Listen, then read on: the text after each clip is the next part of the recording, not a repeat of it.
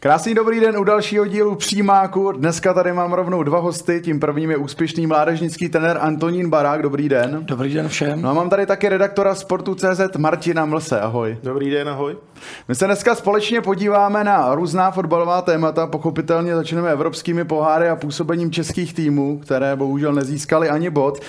Na úplný start se můžeme podívat na souboj Bayernu a Viktorie Plzeň, protože tam byl, pánové, poměrně velký rozdíl v té seniorské kategorii, kdy Bayern přejel Plzeň 5-0, mohlo to skončit i víc, ale mládežníci Plzně U19 tak získali cenné 3 body, když otočili v závěru zápas a vyhráli 2-1. Tak jak je to podle vás možná, jak máme číst takovýhle rozdíl ve výsledcích a možná i v předvedené hře? Tyhle zápasy jsou pro nás mládežnický trenéry hrozně poučený po všech stránkách.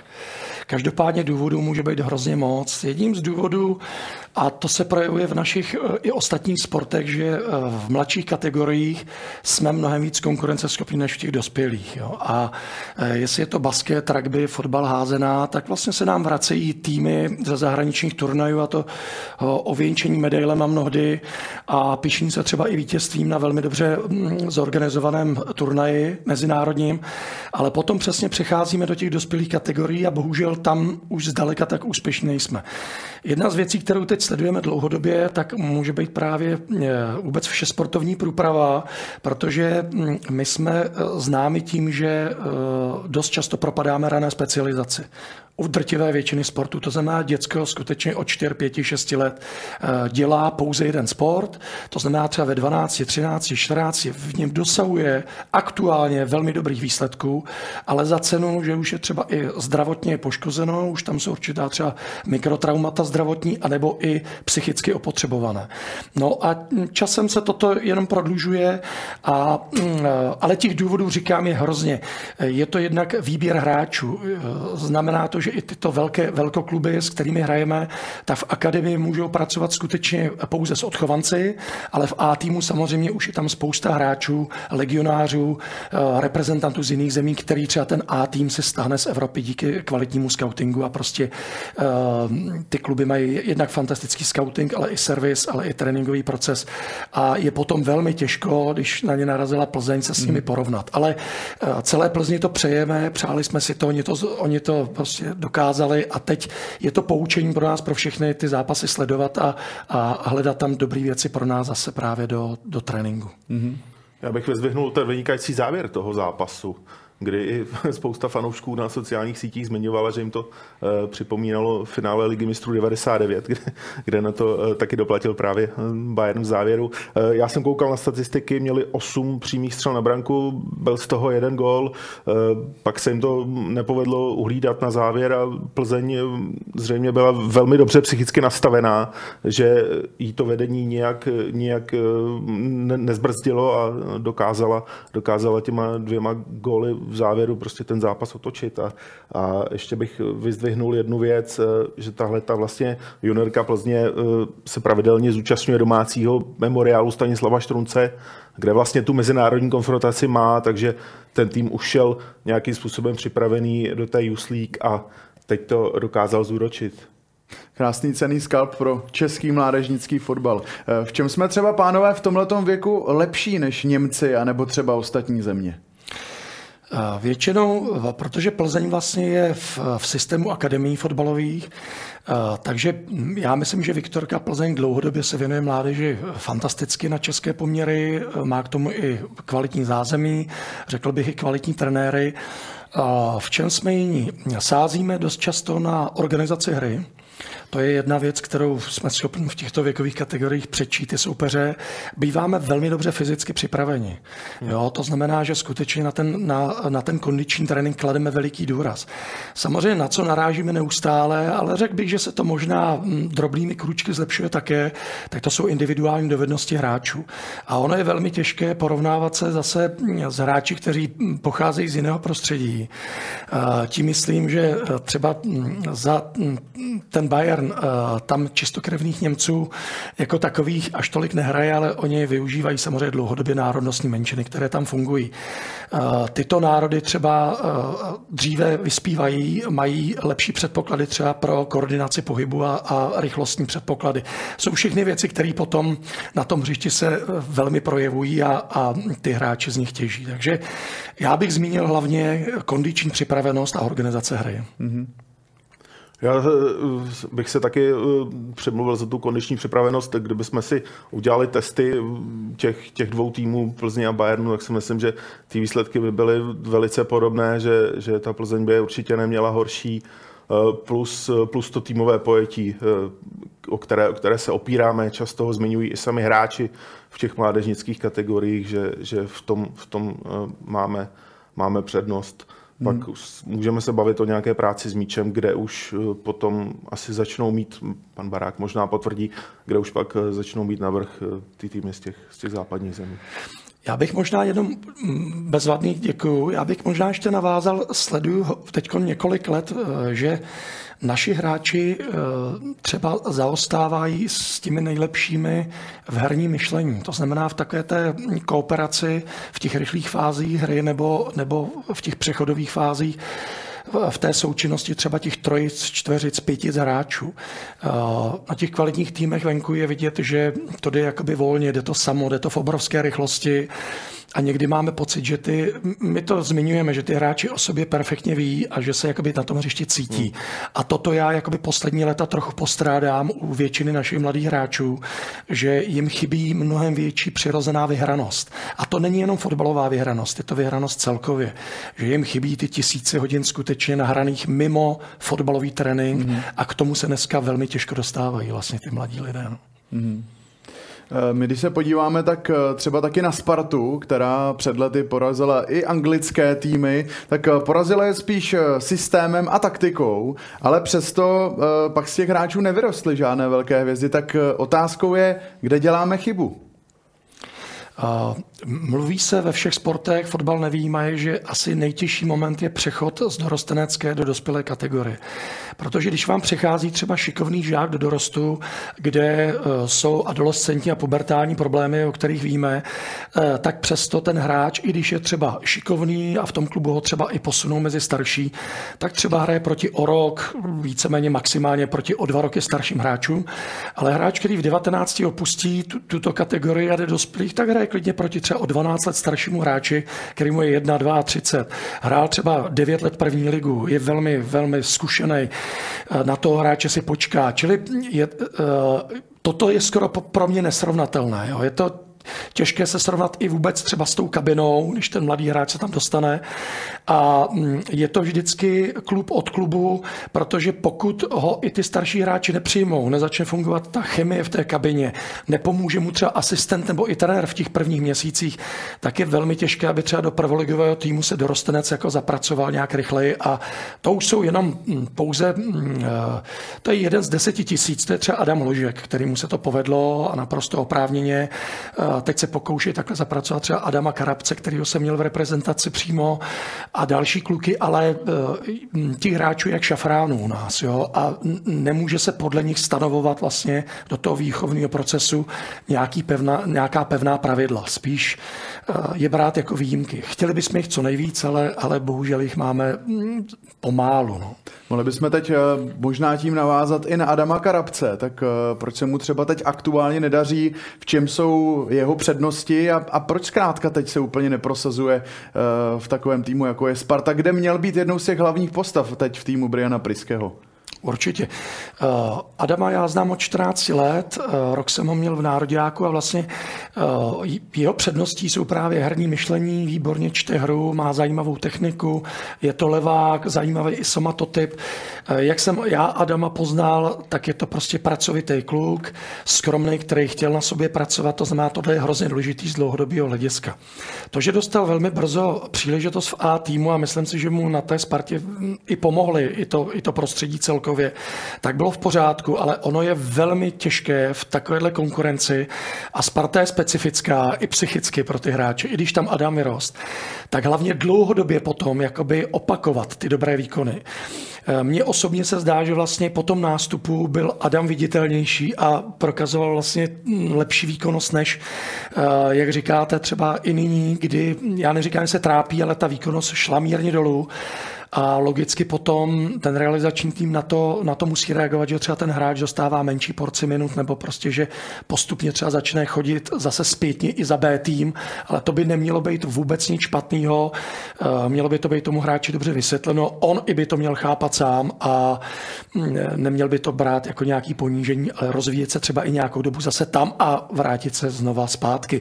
To je prostě to dopékání těch hráčů, ale tam je hrozně důležitý ten mentoring a to, aby s tím hráčem pravidelně někdo mluvil, jednal, aby jenom s ním byli v kontaktu a já věřím, že Sparta asi má potenciál, možnosti i počet trenérů, asistentů, aby toto zajistili a o ten talent nepřišli, nebo aby nepřišel vníveč postupně. Mělo by to třeba v tomhle případě stačit třeba od trenéra, od asistentů, anebo podle vás je tady opravdu na snadě vyložený nějaký mentální kouč, odborník, který opravdu může třeba konkrétně Karabcovi něco zajímavého říct, aby ho to zase trošičku nakoplo a získal tu motivaci do toho fotbalu. Já se v tomhle trochu zastanu teď Zdeňka Haníka, který to dlouhodobě popisuje, že každý kvalitní trenér by měl být sám o sobě vlastně ten psychokouč a dobrý psycholog.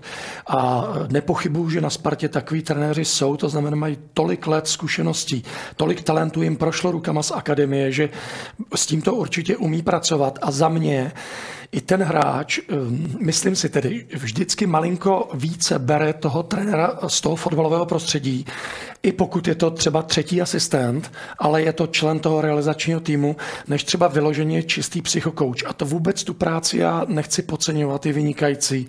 Já sám se v psychologii dlouhodobě vzdělávám, jsem ji studoval, dokonce i teď drze přednáším asi třetím rokem, ale necítím se v tom jako úplný odborník. Ale toto právě z hráči je jedna z podstatných věcí, v těchto přechodových fázích absolutně nezbytná, protože tam může být tím rozhodujícím jakoby kamínkem na těch vahách, který buď toho hráče přesune do toho totálního dospělého profi fotbalu, anebo ten hráč může potom třeba delší dobu tápat někdy v tom mezistupní, někdy na úrovni třeba ČFL nebo druhé ligy v případě takového talentu. Mm-hmm. Martine, chceš ještě něco dodat k tomu? Já si myslím, že je tam důležitá i pomoc spoluhráčů, starších, zkušenějších, ale když si promítneme ty výsledky Sparty z poslední doby, tak oni se starají spíš o sebe, nebo o to, aby se začalo dařit tomu týmu, než aby se starali o Adama Karabce, když to řeknu takhle zjednodušeně. Mm-hmm. Tolik tedy k úvodu dnešního pořadu, kde jsme probrali tahle zajímavá témata, no a dalším tématem v našem dílu dnešního Přímáku tak bude fotbalista, o kterém se hodně mluví. Jeho jméno rezonuje snad všude a je to Erling Haaland.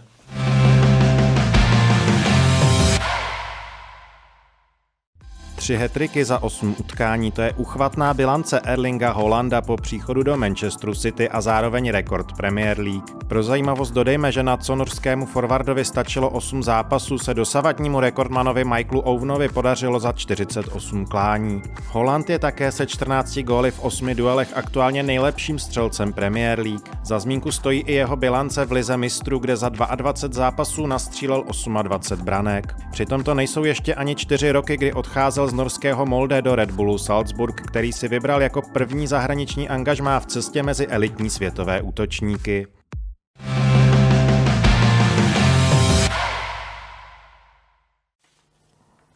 Erling Haaland, pánové, tak já se zeptám možná úplně na úvod, je tohle normální vůbec? Slyšeli jsme 3 hattricky v 8 zápasech. Předtím to nejrychleji v Premier League dokázal Michael Owen a ten na to potřeboval zápasů 47.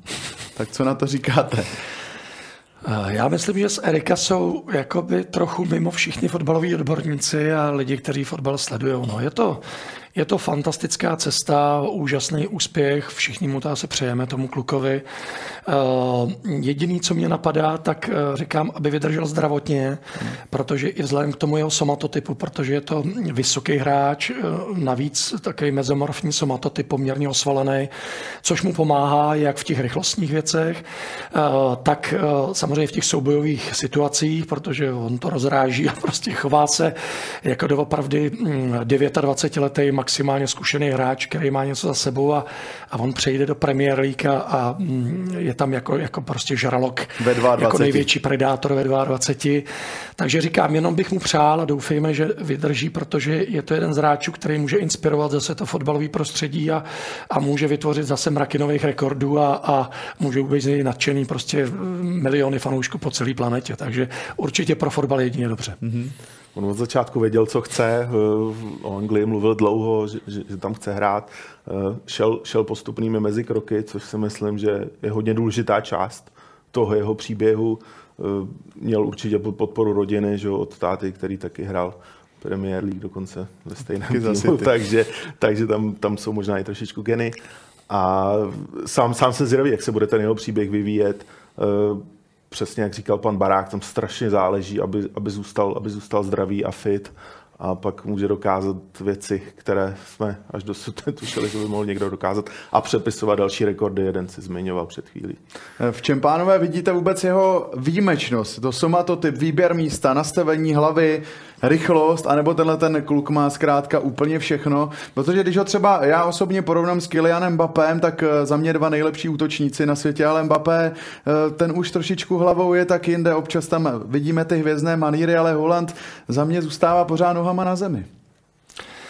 Já si úplně netroufám asi toto nějak hodnotit. Každopádně, vy jste to zmínil, sešlo se tam podle mě úplně všechno.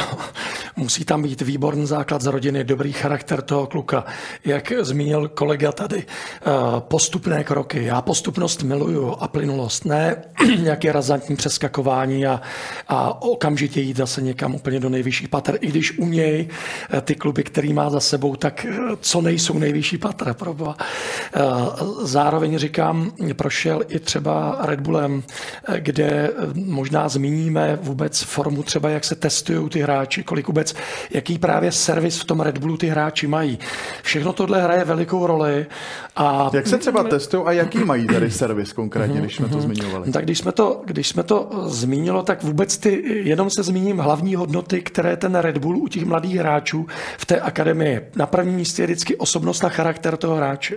To vlastně je zajímá úplně nejvíc, protože pak vědí, že ten hráč bude chtít pracovat sám a mělo by to tak být, když už někoho osloví Red Bull akademie, tak s tím souvisí ten jeho přístup, ochota se učit, to znamená mentální nastavení a ochota se učit nové věci, být neustále na příjmu, což mentálně někdy ten hráč jakoby chce trénovat, ale třeba s novými věcmi může mít problém s jejich přijímání, takže oni hledají takovéhle typy. Vůbec to, aby si ty hráči sami dávali vlastní cíle a ty postupně plnili. Když teď řeknu, vlastně ta laboratoř testovací, která se stará o to zdravotní gro těch mladých hráčů, tak oni nechtějí testovat jenom, aby testovali. To vůbec to odmítali od začátku, ale musí to být měřitelný v tréninku a musí to být přímo zařazený, aby to pomáhalo měřit něco, co pomáhá tomu hráči v jeho individuálním herním výkonu do toho utkání. To znamená, že kompletní testy se dělají 4x do roka. No a jenom abyste viděli 4x do roka, jednou za 3 měsíce prostě jim berou krevní testy, ze kterých dělají vůbec elaborát a zjišťují vůbec od bazálního metabolismu vůbec vnitřní nastavení toho člověka. Jednou týdně, celoročně berou vzorky moči u těch hráčů. To znamená, moč ukazuje aktuálně mnohem více ještě než krev, to znamená, že tam oni poznají rozpoložení teď a podle toho třeba ten den upraví už realizační tým. Pro toho 17letého kluka třeba tréninkovou jednotku. Jo. 4x denně berou krev z ucha. To znamená, ten hráč každý den 4krát odevzdá vzorek krve a jednou dá vzorek moči. Každý den je x let v té akademii. Znamená, ten je pod takým drobnohledem, absolvují psychologické testy.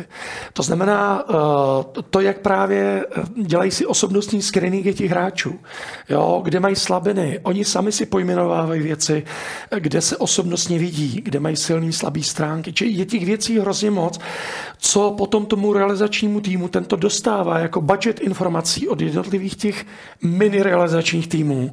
No a potom s tímhle oni pracují. Čili ta individualizace, o který se tady v Čechách my neustále bavíme, tak pořád je tady v drtivé většině klubů někde za kopcema a vlastně moc nevíme, o čem mluvíme, nebo víme, ale nemáme na to vůbec podmínky a prostor, aby jsme ten servis umožnili těm hráčům. Takže je to potom jenom ještě proletím, testují se třeba stresové hormony v krvi u těch hráčů, jo. Neuvěřitelné. No, prostě takovýhle věci. Samozřejmě spirometrie, fyziologické zatížení, silový testy a tak dále, vytrvalost, Wingate test, testy flexibility, testy na různé typy rychlostí, vůbec na rychlost myšlení, rychlost reakce, kde se projevuje to, jak on právě reaguje v těch herních situacích. Nejenom to, jak reaguje třeba, že někde vypadne balón, ale jak by vyhodnocoval nějakou herní situaci. A oni to už dokážou tohleto vyhodnocovat a pak i třeba někdy ty hráče posouvají na jednotlivý herní pozice právě podle těchto výsledků. Čili třeba změní tomu hráči, když zjistí dlouhodobými těmito výsledky, že mu třeba po roce a půl, dvou změní pozici a najednou vidějí tam, že ten jeho individuální herní výkon třeba začíná růst. Kdežto tam byl rok a půl a víceméně už tam jakoby se začal zastavovat. Dá se s tím dělat hrozně věcí. Je to bezvadný a je to zajímavá práce. No. My jsme tady na sebe, Martine, koukali, když pan Barák říkal, co všechno se dělá. Já jsem se chtěl zeptat, jestli opravdu 4krát denně z ucha jste nepřeřekl, ale je to pravda. Já jsem to tam viděl. Není ten fotbal teda spíš už taková věda v tomhletom případě? Jako, já si myslím, že určitě, zvlášť teda tady v případě Salzburgu, já jsem slyšel jednu věc, nevím, jestli to není drb, ale myslím si, jako, že ne. Od jednoho agenta nebudu jmenovat, že souvisí to s výběrem hráčů do Akademie Salzburgu, že oni si vybrali svého času dva české hráče, teenagery, kteří v českém prostředí vůbec nebyli považovaní za nějaký extra talenty, ale na základě výsledků těch jejich dat a měření jim vyšly, že to jsou ideální adepti pro jejich akademii a vzali je a byli tam celkem úspěšní. Mm-hmm. Jako, já jsem opravdu koukal jako puk, můžu říct, tady na to, co se tam všechno dělá. A je pravda, že tohle se ve většině českých týmů ani zdaleka nedělá. To je nám asi všem tak nějak jasný. Jak vůbec se zvládají v tomhletom klubu přechod do dospělého fotbalu ty hráči? Protože jdou třeba všichni většinou přes tým Bčka, kterým je FC Liefering, který hraje 2. rakouskou Bundesligu. Když jsme tam jezdili na stáže, tak samozřejmě úplně všichni tam také nejdou, ale tím, že oni především do té kategorie U16 od tohoto ročníku vlastně začne jim fungovat skutečná ta akademie, ty děti pod tím, to je zase víceméně fotbalové hraní, také jejich rozvoj, ale v tom zahraničí to mají tak, že do konce toho žákovského věku skutečně jak ten psychický, tak i ten kondiční tlak je mnohem nižší, ale dejme tomu od toho dorosteneckého věku potom už jednak ty ročníky se právě mixují, přichází tam hodně hráčů třeba zvenku, takže jim odchází potom v žákovském věku určité procento jakoby těch odchovanců a tady přijdou různí hráči, dva hráči z bývalé Jugoslávie, jo, jeden Bosnian, jeden Chorvat a tak dále, jeden Čech třeba, jeden Holanďan a tak dále. Začne pracovat skutečně vlastně celý ten program té akademie, který je propojen se vzděláváním, což je úžasný, spojený se stravovacím režimem, spojený právě s pravidelnými sezeními s psychokouči a vůbec s těmito, jakoby, jestli mám říkat přímo s terapiemi, ale spíš to jsou přátelské jenom rozhovory, ale na každodenní bázi. To znamená spíš je to o tom, že ty lidi kolem pořád zajímá, ten hráč, jak se cítí, jaký má problémy, jestli neprospívá z tohoto předmětu, jestli má zdravotní problém, jestli když má výkonnostní problém fotbalový, tak zase se o něj starají jiní lidé, vede a hledají podle třeba videotechniky a záznamů z utkání a to, v čím by to mohlo být, jo, nebo mu zařadí do tréninkového procesu jinou věc, která ho v tom může zase nakopnout a posouvat. Čili je to, říkám, obrovský budget služeb, který se zbíhá k tím klukům. No a přesto všichni samozřejmě nedokráčí také jakoby třeba do toho Red Bullu Ačka.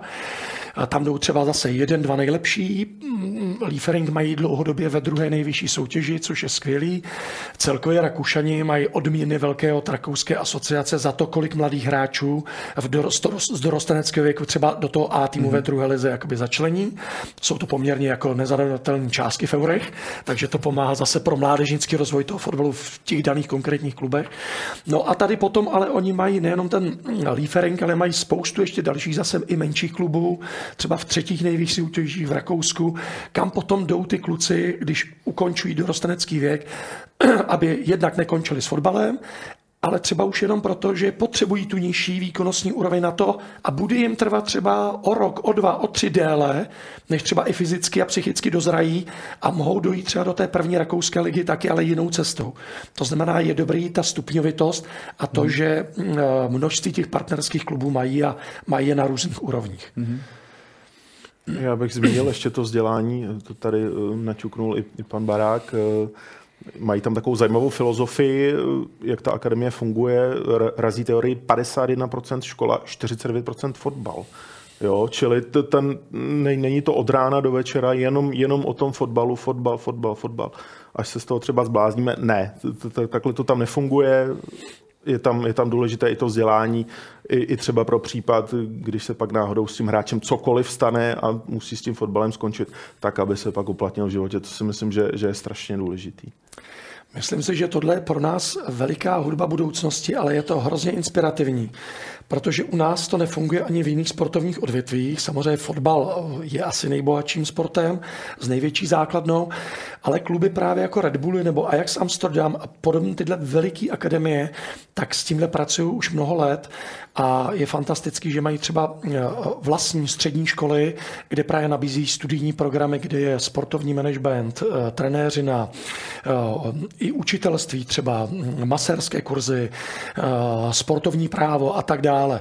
To znamená, tady vlastně podobnou školu před 3 lety založil Josef Dobeš, bývalý současný exministr školství, který vlastně takto založil vyšší odbornou školu fotbalových profesních studií, která sídlí na Kladně. Je velmi dobře hodnocená vedením FAČRu a jsou tam zajímavé programy, ale je to teda až pro sportovce, můžu se tam samozřejmě přihlásit nejen fotbalisté, ale fotbalistů je tam drtivá většina a po prvním ročníku, který je společný, tak potom se to dělí právě na různé tyto větve a ten sportovec může dál vykonávat vlastně kariéru vrcholového sportovce a k tomu studovat. A v těchto akademiích to mají už na úrovni střední škola, myslím si, že je to skvělý. Tam se vzdělávají ty hráči třeba i co se týče finanční gramotnosti a podobně a samozřejmě jazykové vybavenosti, protože řada těch kluků potom odejde z těchto akademií jinam do světa a je bezvadný, že jsou na to potom třeba připraven alespoň nějakým vstupem, ne, že mluví třeba perfektně, ale vstupem, kterým na tom startu v těch prvních týdnech ulehčí vůbec tu adaptaci na to nový prostředí. A to je jazykové vybavení, protože rozumějí tomu, co se děje v kabině, zařídí si základní věci a to si myslím, že na tohle by kluby měly dbát a to patří dneska už k základnímu jakoby vzdělání těch mladých lidí a naprosto automaticky. Red Bull tak samozřejmě má 2 ty akademie, nebo respektive tyhle, které hodně spolupracují. Lipsko, Salzburg jsme probrali, tak můžete nám, pane Baráku, v krátkosti třeba říct, v čem tam jsou třeba ty základní rozdíly, protože přeci jen je to stejný majitel, ale ten systém je trošičku jiný v obou klubech. Akademiích. My jsme navštívili s trenéry v obě tyto akademie v New Yorku, ať jsem byl, tak ale v akademii Red Bullu ne a v Brazílii také ne. Chci jenom zmínit, že v těch základních principech samozřejmě všechny ty akademie ty nosná témata nesou stejně. V tom se jediné, co je, tak jsou různé už jakoby detailní věci třeba v těch trénincích a ono i je velmi složité toto podle mě na jednu stranu uhlídat. Lipsko i Red Bull jsou kousek od sebe a jsou obě dvě v německy mluvících zemích, takže tam se to nabízí. Ale už potom to třeba kombinovat s tou Jižní nebo Severní Amerikou je samozřejmě složitější. ale říkám, ty rozdíly nejsou jakoby podstatné. Jsou v drobných věcech, v tréninkovém procesu, a to už spíše o tom, že se ty jednotlivé akademie mezi sebou i vzájemně inspirují. To znamená, pokud jihoamerická, brazilská Red Bull akademie objeví nějakou novou metodu, tak samozřejmě ji sdílí, ale začala s ní třeba v tréninkovém procesu a osvědčila se jí do nějaké míry, tak ji vlastně předkládá okamžitě do New Yorku a do Evropy a vlastně ty akademie takhle mají výhodu. A toto já vidím i celkově do budoucna, že by měli vůbec i sporty spolu sdílet a spolupracovat mnohem víc. Ať jsou na jednu stranu konkurenti, takhle v rámci mládeže by měli mnohem víc spolupracovat a klidně sdílet, protože stejně každá z těch akademií má jiné podmínky, jinou kulturu, jinou historii a jiný personální obsazení. A ať budete dělat jakoby stejné věci, tak je stejně uděláte v tom svém klubu, stejně trošičku vždycky malinko jinak, než proto vlastně já, když jsem ty akademie v zahraničí naštěvoval, tak všude mi otvírali know-how. Ze začátku jsem tomu skoro nevěřil, první rok, dva, ale pak jsem vlastně pochopil, že oni se nemusí bát, že my, když budeme dělat přesně věci jako oni, se stejnými kategoriemi, že stejně nedospějeme ke stejnému výsledku jako oni. Je to úplně jasný. Jak říkal pan doktor Štrosmajer v nemocnici, tak když dva lidi dělají to též, není to též. A je to veliká pravda, takže... Martin, chceš něco dodat k tomu? Ale ta inspirace je strašně důležitá, pane Baráku, právě jak jste zmiňoval. Ta otevřenost je jedním z těch jako signifikantních prvků právě těch akademií Red Bullu. Je potřeba si ty zkušenosti předávat a jak s nimi pak naložíme my, kteří tam přijedeme na tu stáž, to už je pak na nás. Můžeme se taky podívat společně na akademii, ze kterou i vy máte zkušenost. Je to jedna z těch úplně nejslavnějších na světě a to je Ajax Amsterdam. Tak jaká je tam třeba filozofie a jaké jsou hlavní benefity akademie Ajaxu? No, Ajax, byl jsem tam mockrát a začal jsem ho sledovat vlastně před 30 lety, když jsem začal s trénováním dětí. Tak jsem si říkal, učme se od nejlepších, tak jsem se pokusil hned si skánět materiály a poměrně brzo se nám podařilo se tam prvně podívat a pak jsme tam skutečně jezdili několik let, hlavně díky Vaškovi Černému, který tam s Příbrami odešel a dokonce Ajax měl zájem i o některé další hráče, jako byl Dominik Mašek nebo Aleš Matějů. To znamená, oni tam na nás koukali jako na 30-tisícové město.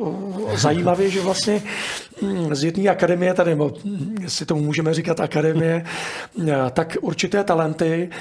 Ten Vašek tam byl poměrně dlouho a zanechal tam výraznou stopu, potom se vlastně po vážném zranění stěhoval, ale teď mám obrovskou radost, protože jsem byl jeho třídní učitel a prošel jsem s Vaškem hodně na té sportovní škole a trénoval jsem s jeho tačkou, výborným trenérem a člověkem, tak prostě Ajax se tomu věnuje minimálně, řeknu třeba 55 let, možná 60 let. A hledali vždycky klíč k tomu totálnímu fotbalu, podle mě. A to byly, jak potom Gerard Houllier, tak potom Johan Cruyff, kterého jsme tam ještě zažili, jako vlastně šéfa toho klubu. No a pod ním pracovali vlastně lidi jako Van der Sar, Japstam, Overmars, Mark Overmars, bratři De Boerové, Johnny Heitinga a Patrick Ladru a další, kteří vlastně hrávali za holandský národák v té době toho holandského vyhlasu, kdy určovali podle mě evropský trend fotbalový. A tito lidé byli i kmenoví hráči a jak se oni se vrátili jakoby domů a tam pracovali s mládeží. Všichni tyhle lidé na to měli svůj podíl a myslím si, že ten Johan Cruyff stejně jako v Barceloně, v La Masii, jakoby přerámoval určité vzorce výchovy a principy výchovy mladých hráčů, tak to samé se mu povedlo právě v Akadii de Toekomst, budoucnost a jenom jsme tam tyhle věci viděli. To znamená od malých dětí hrozná porce herních věcí, prostě hra. Individuální činnost především v činnosti 1 na 1, jak ofenzivní, tak defenzivní, v té ofenzivní, jak v čelním, tak bočním postavení. A vlastně oni tvrdili, že některé tyhle základní rysy musí určit to, že jejich hráči si musí poradit s taktikou jakýchkoliv soupeřů, kdykoliv na světě a v jakýkoliv soutěži. I třeba potom v evropských pohárech a řeknu třeba v té nejvyšší úrovni a to je Liga mistrů. A já myslím, že Ajax nám to teď zase poslední roky zase ukazuje. A je neuvěřitelný, kam se Ajax posunul a jaký hráči odcházejí z Ajaxu zase ještě do těch nejkvalitnějších pěti lig vlastně tady v Evropě a i třeba přímo do Premier League. Takže těch důkazů je hrozně moc. Oni každý rok prodávají hráče za desítky milionů eur a to jim zase pomáhá vlastně naplnit ten budget, protože Ajax Amsterdam se nemůže ekonomicky vůbec srovnávat s těma gigantama, jako je Real Madrid, jako je Manchester City, jako je Juventus Turín. A to tenkrát vlastně Johan Cruyff pochopil. A tenkrát tam byla i revoluce v tom vedení toho klubu, protože on jim řekl jednoznačně, my musíme jít cestou jednoznačně tvrdý výchovy mládeže a sázet na to, co vyděláme a samozřejmě přivedeme sponzory a budeme jim vyprodanou arénu a ne spolíhat se na to, že budeme bohatý z nějakých silných sponzorů, my to nedokážeme přivést a těžit z toho jako některý jiný kluby. Přesto oni musí pracovat taky, pozor, to není tak, že by Manchester City se jenom spolíhal na to, že šejkové jim dají peníze, což jim dají, ale i ty šejky určitě zajímá to, co se děje dole pod tím a jak to celý funguje. To je dneska velmi založen na velmi tvrdý systémový práci. Nemůže to být nahodilý a takže tak. Bych si strašně přál, aby něco z tohohle přešlo i do českého prostředí. I když jsem trošku pesimista, když jsem zase viděl ty návrhy těch škrtů v rozpočtu, v těch kapitolách peněz, které mají směřovat do sportu, tak jak říkám, nejsem v tomhletom úplně optimista pro tu nejbližší budoucnost. Asi jsme trošku zaspali, pane Baráku. Přesně tak. Já jsem v tom je dlouhodobě kritický vlastně směrem k vedení našeho státu. A to teď nemluvím k současné vládě, ale k těm vládám předtím. A vlastně, co ve sportu mládežnickým jsme leta, a zase nejenom ve fotbale, ve všech sportech, tak si pevně uvědomujeme, že vlastně sport hodil, nebo stát hodil sport mládežnický přes palubu. Skončila tady přes x lety Sazka. Neustále jsou problémy jenom s přerozdělováním peněz, že jo, leta to mělo na starost ministerstvo školství. Určitě to pro ně nebyla priorita, což je naprosto pochopitelné.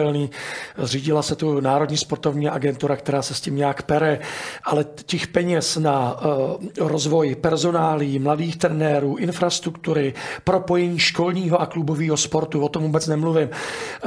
Na tom se vlastně téměř vůbec nepracuje a ty kluby jsou vlastně některý na pokraji vůbec hroucení, teď ještě kor díky energetické krizi. A když si jenom uvědomíme, že Národní sportovní agentura vypsala dotační program Můj klub na rok 2023 a obrovský procento klubů nedostalo peníze ještě za rok 2022, ale od ledna už to financování a máme polovinu října, už musela nějak sama táhnout, tak je to vlastně naprosto nepochopitelné. To je vidět, že tomu státu vlastně je to úplně jedno. Jenom jakoby někde určí nebo vyčlení z rozpočtu nějakou část peněz, dají lidem na Národní sportovní agentuře. Tím tam chybí lidi, zaměstnanci, mají s tím obrovský problém, personálně to vůbec nestíhají. No a to je to vlastně, o co se nám jedná. Když tohle zmiňujeme, do dneška nemáme jediný olympijský centrum v našem státě, který má 10,5 milionu a myslím, že sport Češi milujou, rádi fandějí, nemluvím jenom o fotbale, nemáme jakoby funkční akademie v mnoha sportech vůbec. To financování je hrozně problémový a je naprosto nedostačující a sportu se naše bývalé vlády jenom víceméně vysmívaly. A je to hrozná škoda. Je to škoda, je to hanba a myslím si, že tady máme schopní lidi, kteří by sport chtěli dělat a dělali by ho kvalitně a moc dobře nemohou. Klučou to na koleně, děláme to amatérsky a vlastně já se leta divím, že pořád jsme ještě tam, kde jsme. Ale myslím si, že nás to ještě teď pár let bude víc a víc dobíhat a nebudeme možná za chvíli hrát vůbec žádný poháry, naše reprezentace bude hrát ještě na jiný úrovni, než hraje do teďka a vnímáme všichni, kde je jak hokejová, fotbalová a další. Prostě to je důsledek tohoto, že stát hodil sport přes palubu. Nezbývá nám nic jiného doufat, než že se tohleto do budoucnosti zlepší. My ale využijeme toho, že vás tady máme a ty bohaté zkušenosti s akademie máte a ta další akademie, kde jste byl, tak to je akademie žluté ponorky, jak se říká, tedy týmu Villarealu. Tak jaká je třeba výjimečnost téhleté akademie?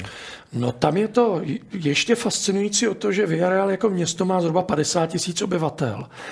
A samozřejmě mají teda velmi movitého majitele, který vlastní jednu z největších keramiček vůbec v Evropě nebo na světě, ale spíš tam jde skutečně o to, jak oni zase s tím jenom jak s tím dlouhodobě chtějí pracovat. Hlavní motiv vůbec té akademie mládežnické je, že aktuální výsledky u těch mládežníků v žádném případě nejsou na prvním místě.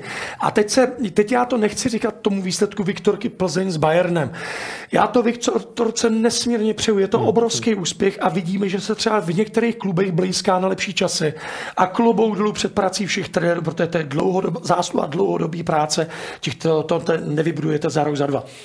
Ale tady je jenom hezký toto, že oni přemýšlí doopravdy s potenciálem do budoucna, čili rozvíjí hlavně, jsou zaměřen na individuální rozvoj hráčů.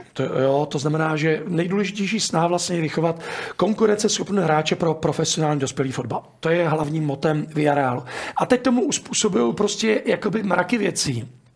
No a já zmíním jenom některý, abych nemluvil úplně jakoby z voleje, tak si dovolím jenom tady vůbec, jak vypadá třeba internát pro hráče, který funguje od 12 let, což zase Španělové, je to jiná kultura, jinak rychle vyspívají, než třeba tady my Češi. Já bych sám si nedovedl představit, že třeba ve 12 let pošlu svýho syna někam na internát. Jo. Tady to vždycky bylo napojen na střední školy, ale teď jenom ten model, jak funguje, čili oni mají ten internát od 12 do 18 let. Kapacita ale toho internátu je 100 lůžek. To je jenom vidět zase, s jakou kapacitou už ten klub vůbec celkově počítá. Jo. Je přímo v areálu té akademie, či oni nemusí nikam vycházet. Tam mají zase jídelnu, školu, tréninkové plochy, prostě všechno. Zajímavý ze sociálního hlediska. Pokud je třeba od 12 do 14 let, tak jsou po 6 klukách. Aby byli ve velkém počtu, sami si tam uklízí od 12 let, mají služby. Je velmi strohý ten internát, to není žádný vůbec nadstandard, ani náhodou.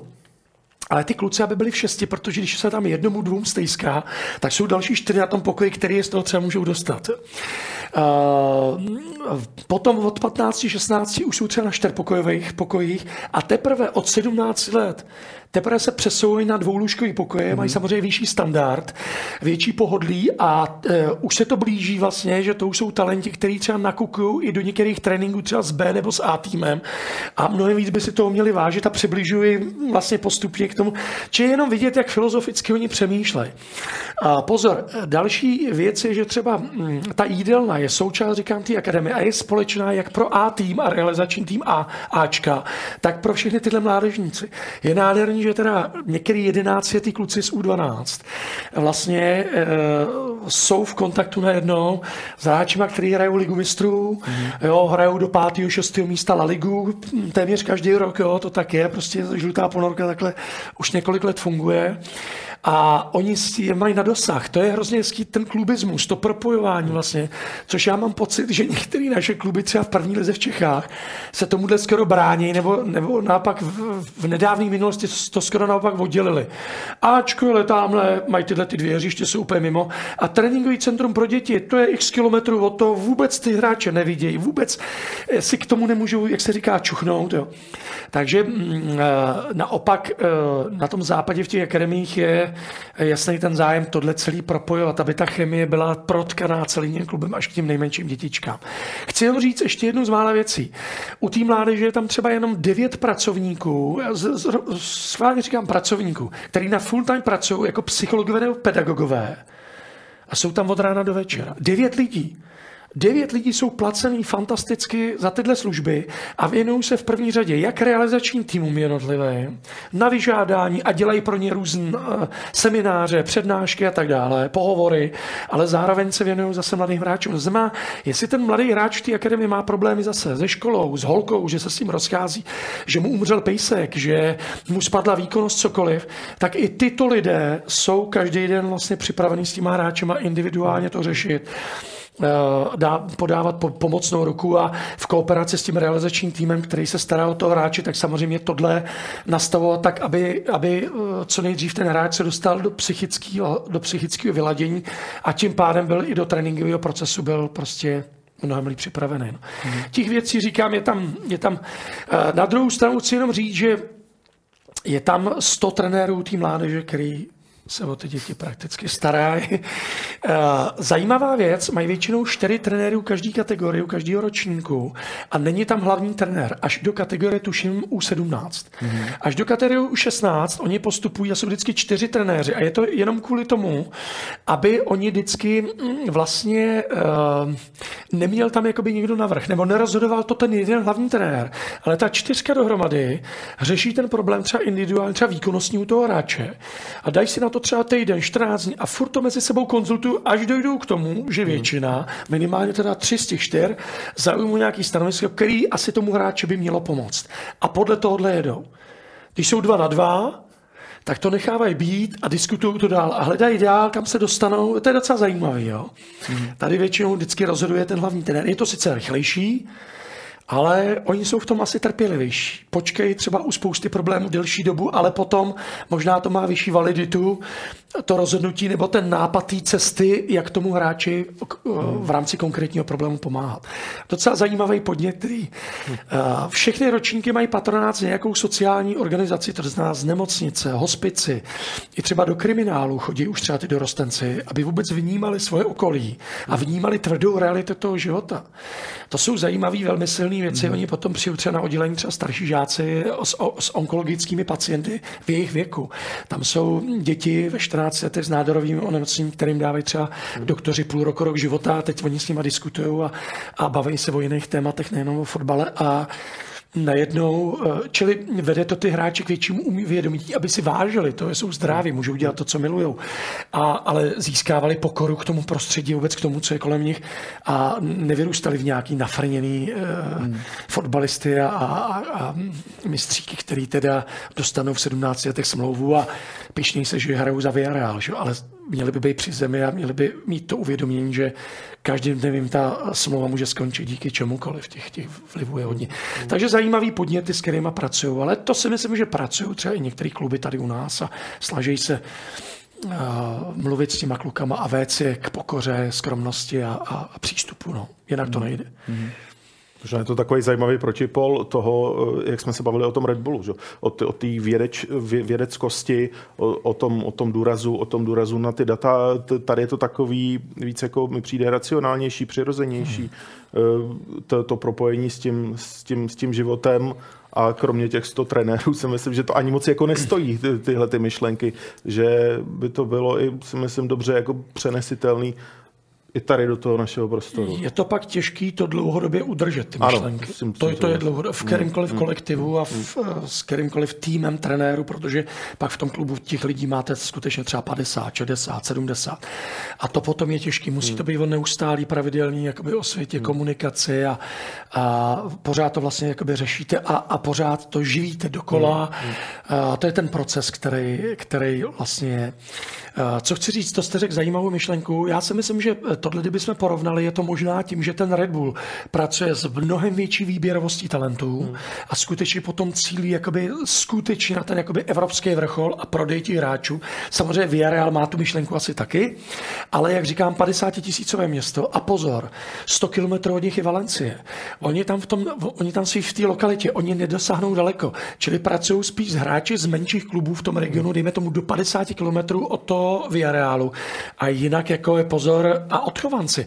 Čili proto já před nima smekám, jak dlouhodobě se drží v té evropské špičce a hrajou evropský poháry na úrovni Ligy mistrů a vlastně hrajou totální špičku La Ligy, což prostě je jedna ze 3 ze 4 nejkvalitnějších lig. Takže úžasný, za mě úžasný, takže může to být veliký vzor a inspirace jako vlastně malej klub, dá se říct, ale neustále mezi giganty. Takže paráda. Tak tolik jsme probrali akademie ve velice rozsáhlém komentáři Antonína Baráka, ale my moc děkujeme, protože bylo to opravdu přínosné. No a v závěru samozřejmě nemůžeme vynechat téma Antonína Baráka mladšího, no a jeho příchodu do Fiorentiny.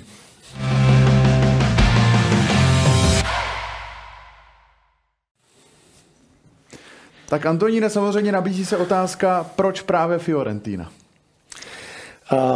Bylo to velmi zajímavé, protože s Tondou vlastně už na jaře začali, nebo s Tondou ne, ale s agenturou a s klubem Hellas Verona začali komunikovat některé kluby. Nejvíce skutečně asi Neapol, která už od ledna těch signálů, a nejenom signálů, ale už skutečně konkrétních nabídek během jara dala několik a vlastně v tom přestupovém oknu letním, které je to hlavní, tak už to vypadalo, že skutečně Tonda se možná do té Neapole bude stěhovat. No a nakonec to dopadlo tak, že tam neprošel nějaký transfer hráče, na jehož prodej čekali. Byl to konkrétně Rui, který hrál za portugalskou reprezentaci levého beka proti nám, který hraje už asi 6. nebo 7. sezonu za Nápola, měla o něj eminentní zájem Paříž, ale co vím, tak za něj chtěla Nápola asi 70 milionů euro a tam se nedohodli, to znamená, oni asi zase i v rámci financí počítali s touto částkou, protože v rámci toho biznisu potom to už jenom nalej vylej a ta přestupová politika je nekompromisní a tvrdá a dneska po covidu a i teďkon s válkou na Ukrajině i ty relativně silné kluby ekonomicky všichni začali víc počítat. To znamená, že si hlídají ty finance víc a prostě se to jako nezdařilo. Těžko říct, je vlastně určitá osudová věc. Naopak v posledním přestupovém týdnu se najednou s velikým zájmem ozvala Fiorentina a během 2-3 dnů vlastně bylo domluveno. Takže o tom vlastně se moc nemluvilo, nebo o Fiorentině vůbec. No a najednou vyskočila možná to taky nejlepší, protože zase samozřejmě v Neapoli, nebudem si nic povídat, ta konkurence je větší. Ve Fiorentině se Tonda určitě posunul taky do vyšší konkurence hráčů, ale Neapol je výš a proto, aby třeba Tonda dostával šance hrát a hrál, což prostě v 27 určitě potřebuje, tak vlastně asi nakonec velmi dobře to dopadlo takto. A zatím je vidět, že i u realizačního týmu zatím má důvěru, to nemusí trvat věčně samozřejmě, v těchto týmech se musí trvat o to místo v té základní sestavě vlastně každý týden, furt na každém tréninku. To ale nebylo ani jinak v Udine a ve Veroně. A to je, ta konkurence už je veliká prostě v tom zahraničí, alespoň v těchto ligách. No. Takže bylo třeba prioritou vyloženě zůstat v Itálii, případně jestli byly třeba i nějaké nabídky z jiných zemí? Objevily se nabídky nepřímá vlastně z Anglie. Od Tottenhamu, tady mám napsáno. Od Tottenhamu, ano. Tam to byla věc trenéra.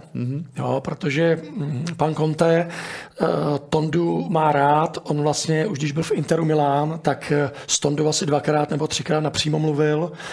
On o něj hodně stál, ale Inter na tom finančně z italských klubů z té špičky na tom vůbec není dobře. Řeší tam teď už minimálně 2 poslední roky, spíš déle, už problémy určité, proto se i museli zbavit předtím Lukaka, který tam měl nejvyšší smlouvu, a i trenéra Conteho, který i on jako trenér měl v Itálii nejvyšší smlouvu ze všech trenérů. Jinak by taky asi neodcházel. A on vlastně, když teda přešel do Tottenhamu, tak dal určitý požadavek, že by si Tondu přál do toho klubu, což vždycky pro hráče je nejvíc, když o vás stojí samozřejmě head coach. Víc si přát nemůžete, protože jistotu nemáte nikdy, ale máte alespoň předpoklad, že ten trenér vám pomůže minimálně v tom adaptačním procesu a v těch prvních týdnech s tím, že vás třeba podrží, když se vám třeba některý z těch utkání nevydaří. A samozřejmě v těchto soutěžích už to není úplně jednoduché, abyste zaujal nebo abyste opakovaně třeba podal hned z začátku kvalitní výkony, je to prostě těžký, pokud nejste výjimečný hráč, což Tonda určitě není. A potom se bylo zajímavé, že se Tondovi ozvalo Monako a zase díky tomu, že ho odešel trénovat Igor Tudor, který v loňské sezóně Tondu měl, znal ho už i z Udine a teď vlastně na Tondu ve Veroně hodně sázel, měli dobrý vztah a on mu vyloženě volal, že by o něj měl zájem, co Tonda, a protože říkal, že by prostě tento klub, který skončil 2. v loňské sezóně za Paříží a bude hrát tedy vlastně poháry a Vysokl zase. Takže Tondu ten zájem nadchnul, byl hrozně děkoval, ale on sám říkal, že nejspíš pokud by to nebyla Premier League, takže by hrozně rádi i s manželkou zůstali v Itálii, kterou si prostě za těch 5 let zamiloval, protože Tonda vlastně od července už začal žít 6. rokem v Itálii. Já jsem ani sám si to moc neuvědomuji, jak to utíká.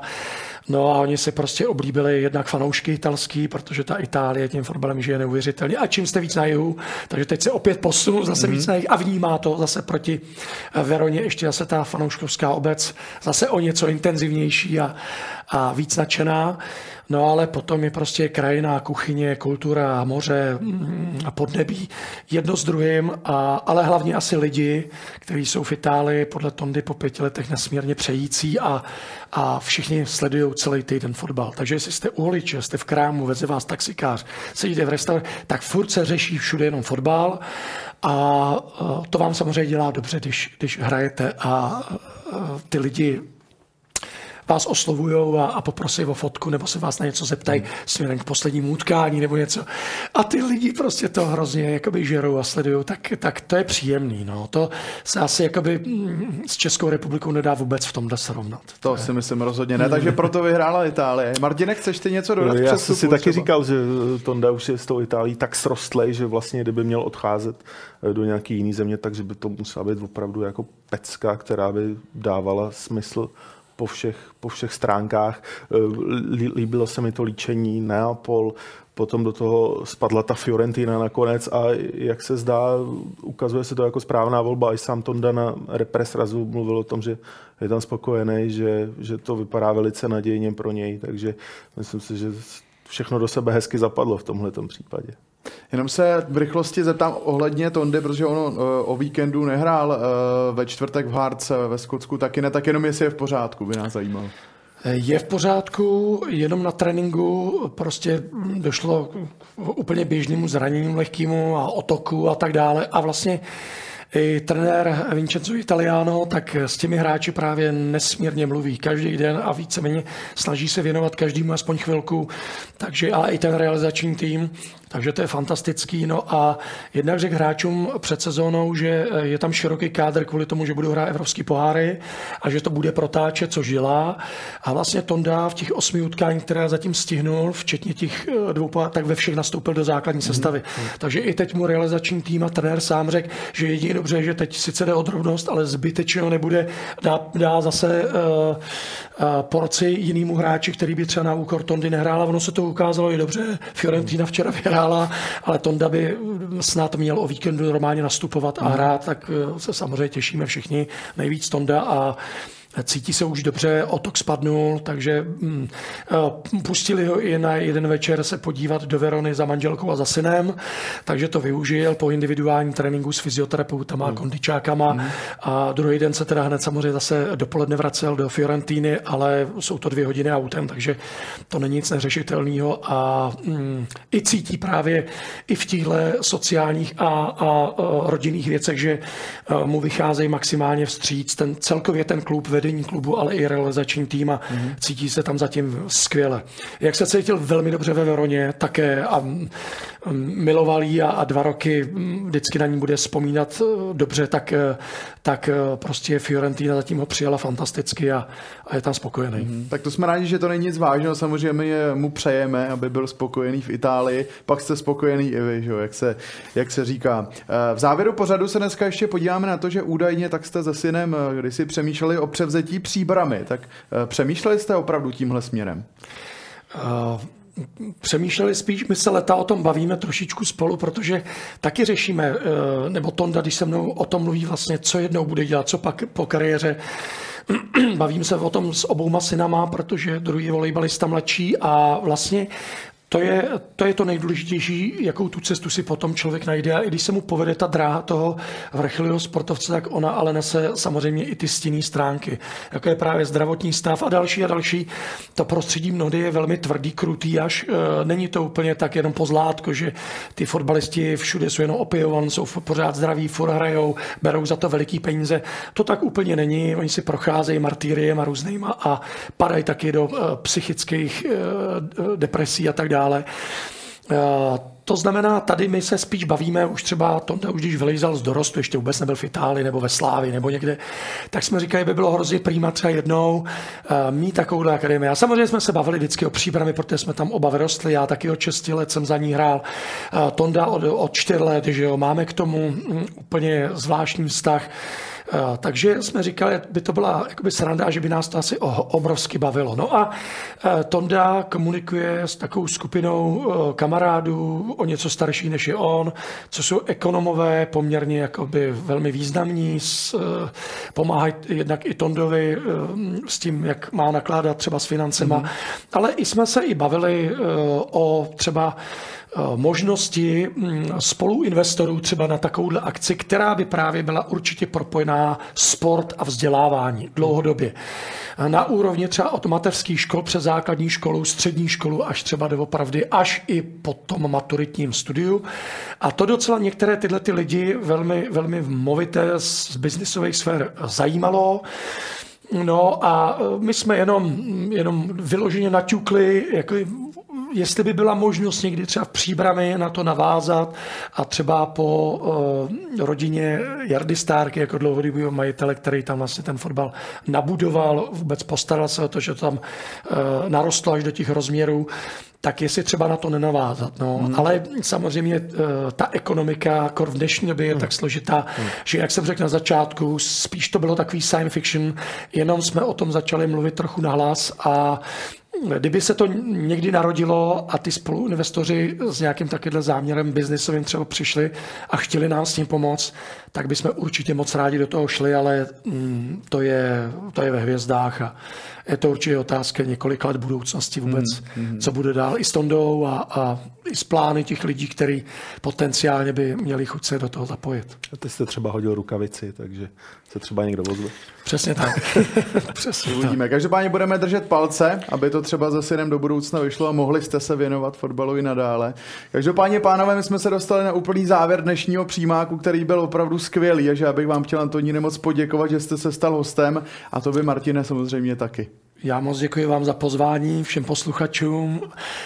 Děkuji za to, jestli jim to přijde alespoň něčem inspirativní a těším se třeba na další povídání. Děkujeme, pane Baráku. Poschám. Děkujeme a my samozřejmě děkujeme i vám, nejen posluchačům, ale i divákům pořadu Přímák. No a těšit se na vás budeme zase u dalšího dílu v pondělí, takže se mějte zatím krásně a zase nikdy na viděnou.